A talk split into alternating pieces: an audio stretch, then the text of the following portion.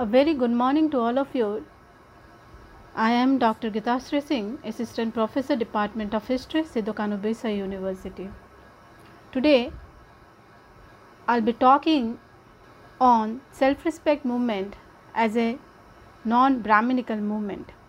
So, first of all, it is important to understand that what were backward class movement at least initially or in the early part when the backward class movement started. And when it started what led to the uh, led to the backward class movements etc so it was the early part of the uh, 20th century that the backward class movement started in india. And by that time the britishers had already introduced the english medium schools uh, and colleges to impart edu- western education. It was chance for the upper caste peoples mostly the brahmins to make use of it. And by getting the uh, uh, the the western education and by learning the english language they could easily get government services. And that also led to uh, uh, led to an increase in their prestige in the society. But on the other side that led to a increase in the gap between the lower caste and the and the higher caste people. Whether it was in uh, a cultural gap you can say or social or the economic distance between these two caste or two groups increased. That made the lower caste people more conscious of their position in the society or of their situation of this situation what they were facing at that time in the society as it was said by M. N. Srinivasa that lower caste realized that mere Sanskritization was not enough and that will not provide them much scope for the social mobility. So, that made them more determined to obtain western education in order to qualify themselves for new jobs in administration and the new profession like law, medicine, engineering etc. So, backward classes movement was also to get a better chance to get either western education to obtain western education or to get uh, uh, government jobs or new or to or to involve themselves more and more towards the new profession like uh, law medicine engineering etc now this is also very important to understand that a backward class movement in the earlier stage only meant the non brahminical movement it's not that the only backward caste people participated in, in, in such kind of movements. It's a non Brahminical movement in which uh, the upper caste were also participating in such movements against the Brahmins or the Brahminical dominance in the society. Such movements had basically two aims.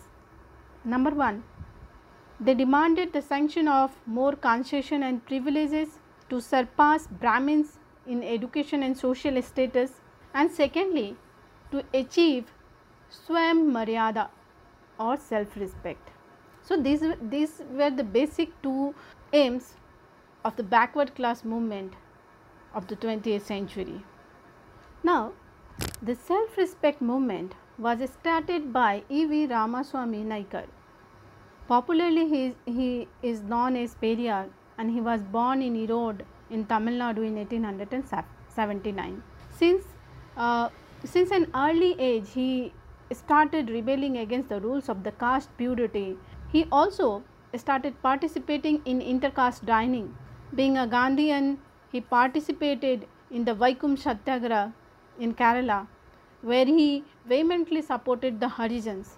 He abandoned the Hindu mythology because he, he, he felt convinced that it represented a corrupting influence over the Indian society. That is why he abandoned the Hindu mythology. Being a member of Indian National Congress, he participated in non-cooperation movement. He even served a term as the president of Tamil Nadu Congress. But in 1924, he quit the party over the issue of social justice and representation of the non-Brahmins in the party. After leaving the Congress in 1924, Periyar launched the self respect movement in 1925 with the aim of awakening the non Brahmins. And in this process, he started a journal called Kudi Arasu, and his movement progressed from advocating wedding without Brahmin priest, forcible temple entry, and the burning of Manusmriti, including the other ancient text. In fact, Periyar tried to provide an umbrella or an umbrella movement to all the non Brahmin of South India, particularly of Tamil Nadu. He got the leadership of Justice Party in 1937 and he merged the Justice Party with the self respect movement when he got the leadership.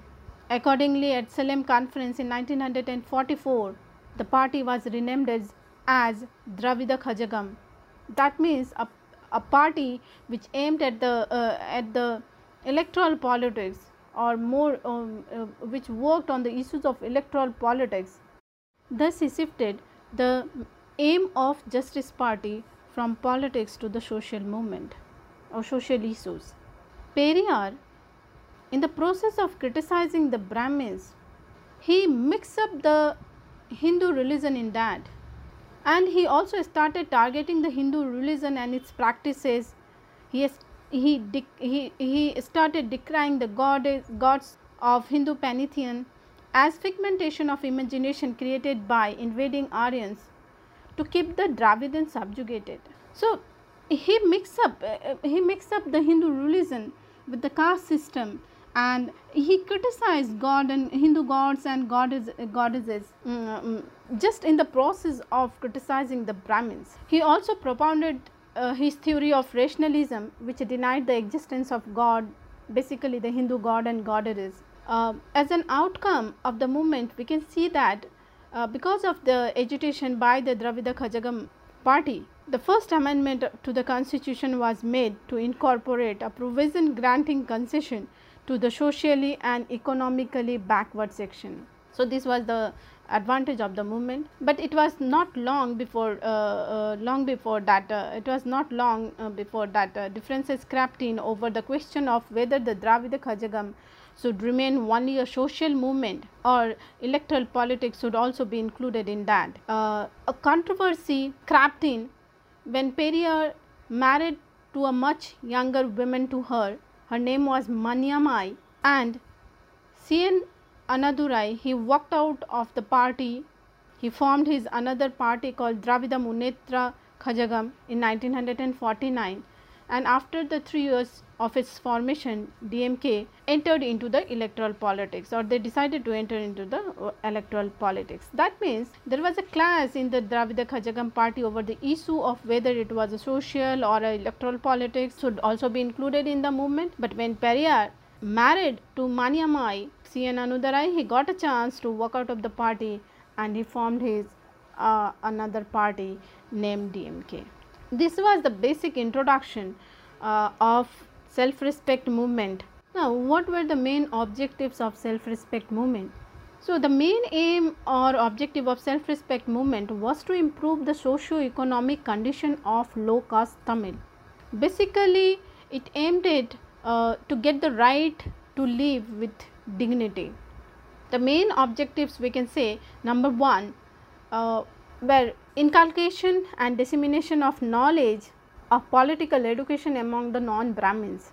Secondly, to the right to lead life with dignity and self-respect and do away with uh, exploitative system based on superstition, beliefs and caste system. Thirdly, it also aimed at abolition of evil social practices and protection of women rights. That is very important that they have the, the, the leaders of the self-respect movements also talked about the protection of women rights. And lastly, last but not the least, but uh, uh, it also talked about the establishment and maintenance of homes for orphans and widows and opening of educational institutions for them. Periyar also came up with a concept of Dravida Nadu by which he tried to give a land for the Dravidans on the lines of the lines of a separate state for the Muslim League.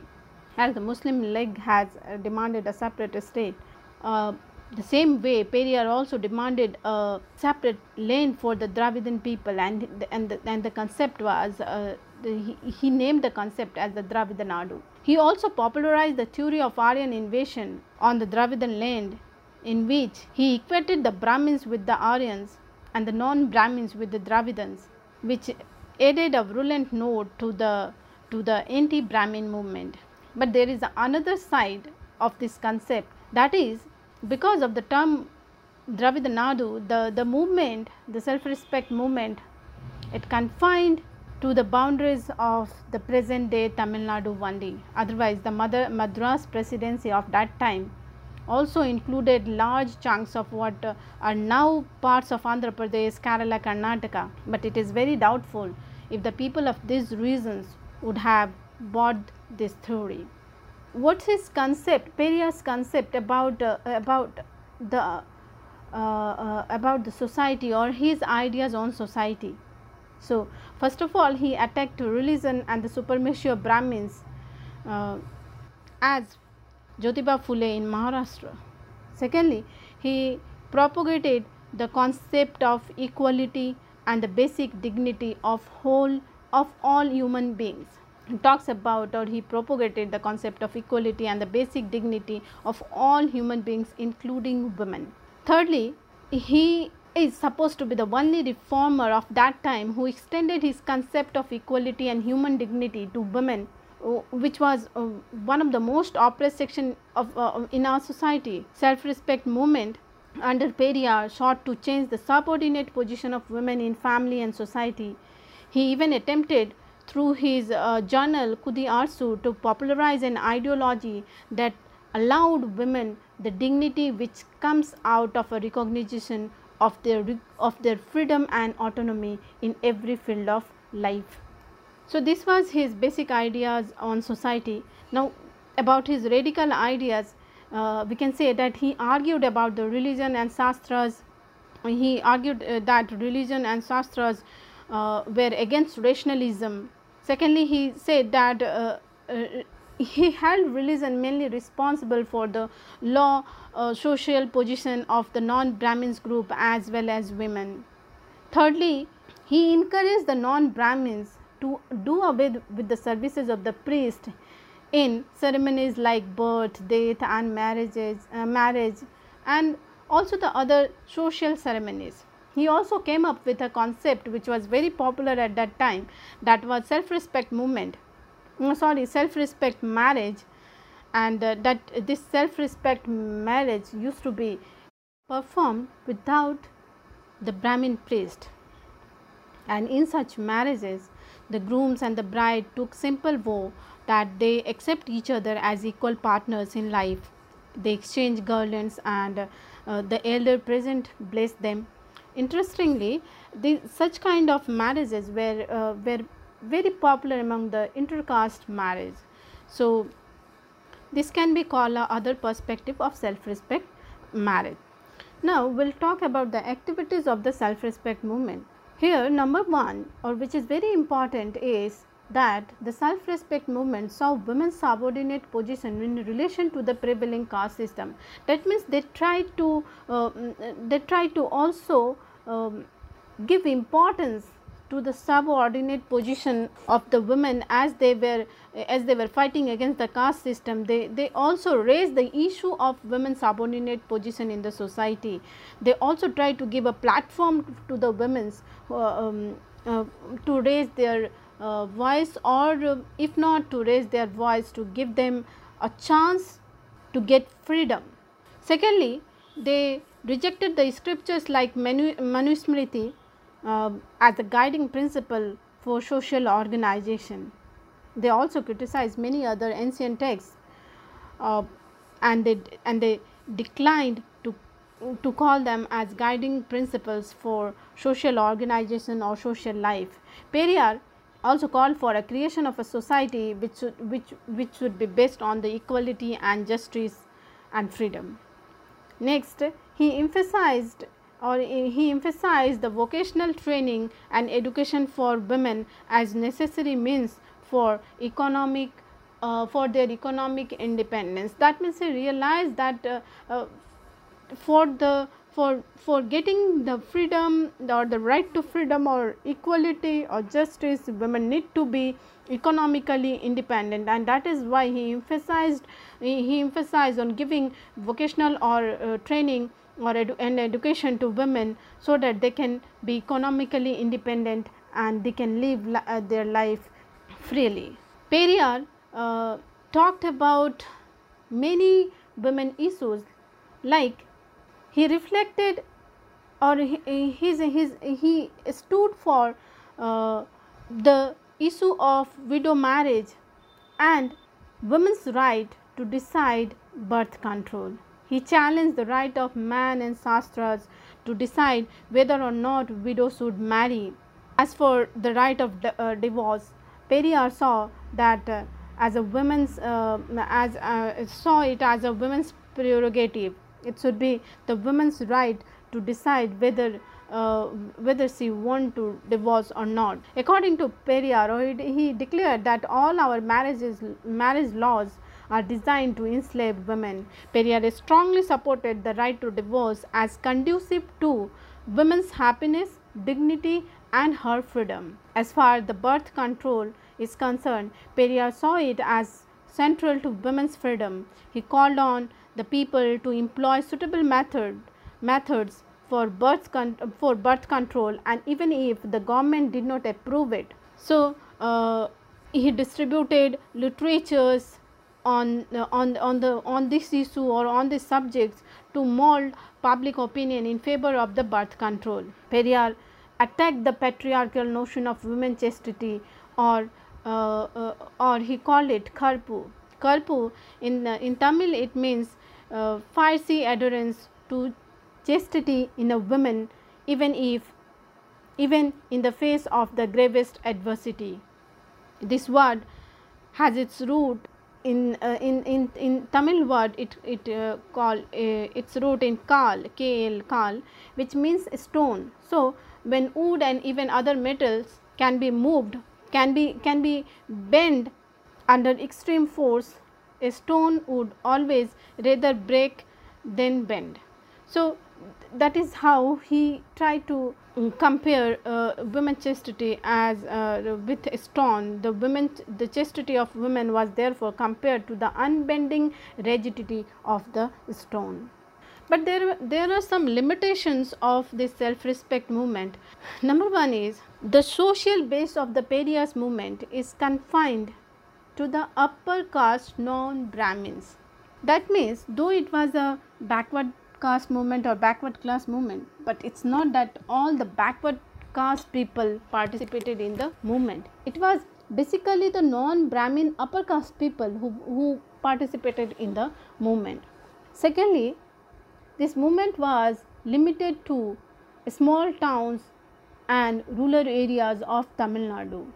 So, it was very limited it could not uh, uh, uh mm, it, could, it could not broaden its scope but as it was a uh, as it was a what to say as it was a backward class movement it could have uh, it could have uh, spread to all over the country but this movement was limited to only to small towns and rural areas of Tamil Nadu. Next, the movement was only to limit the Brahmins monopoly in two fields of education and appointment to the government posts. So, this, move, this movement was basically to limit the Brahmins monopoly and not to raise the, uh, raise the status of the lower caste people.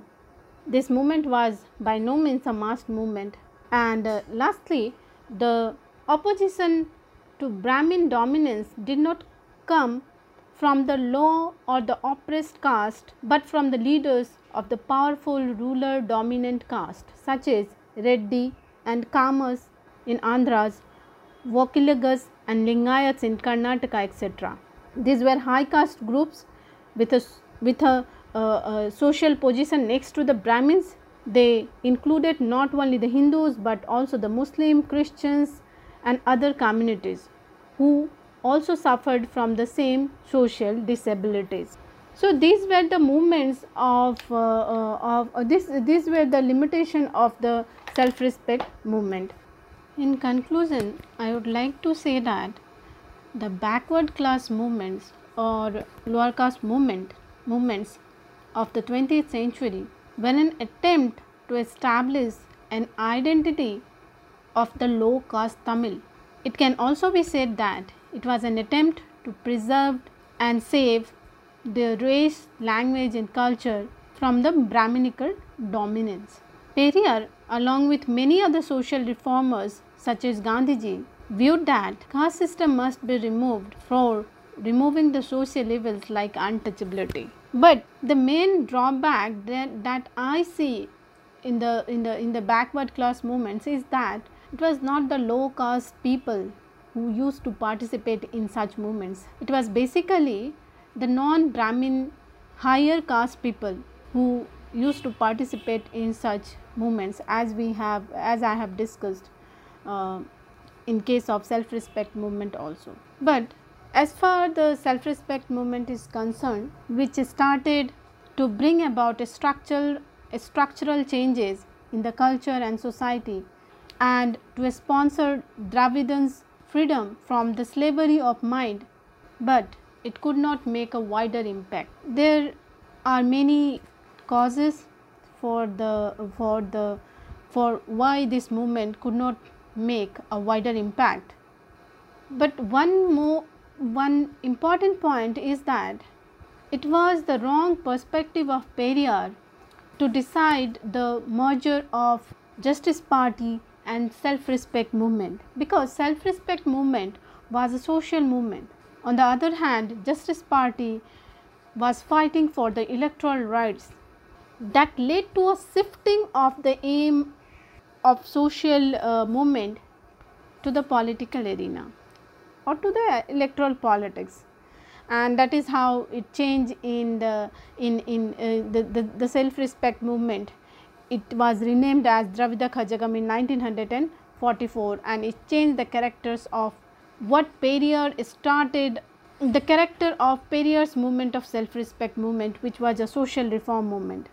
The Dravidan or the non Brahmin movement was henceforth like after 1944 became more engaged in the narrow narrow electoral politics than to bring social reforms or then to improve the social condition of the low caste Tamils that weakened the ideological struggle against the Brahminical culture, caste system, Brahminical orthodoxy. So, that was the main cause of, uh, of why the self respect movement could not make a much broader impact.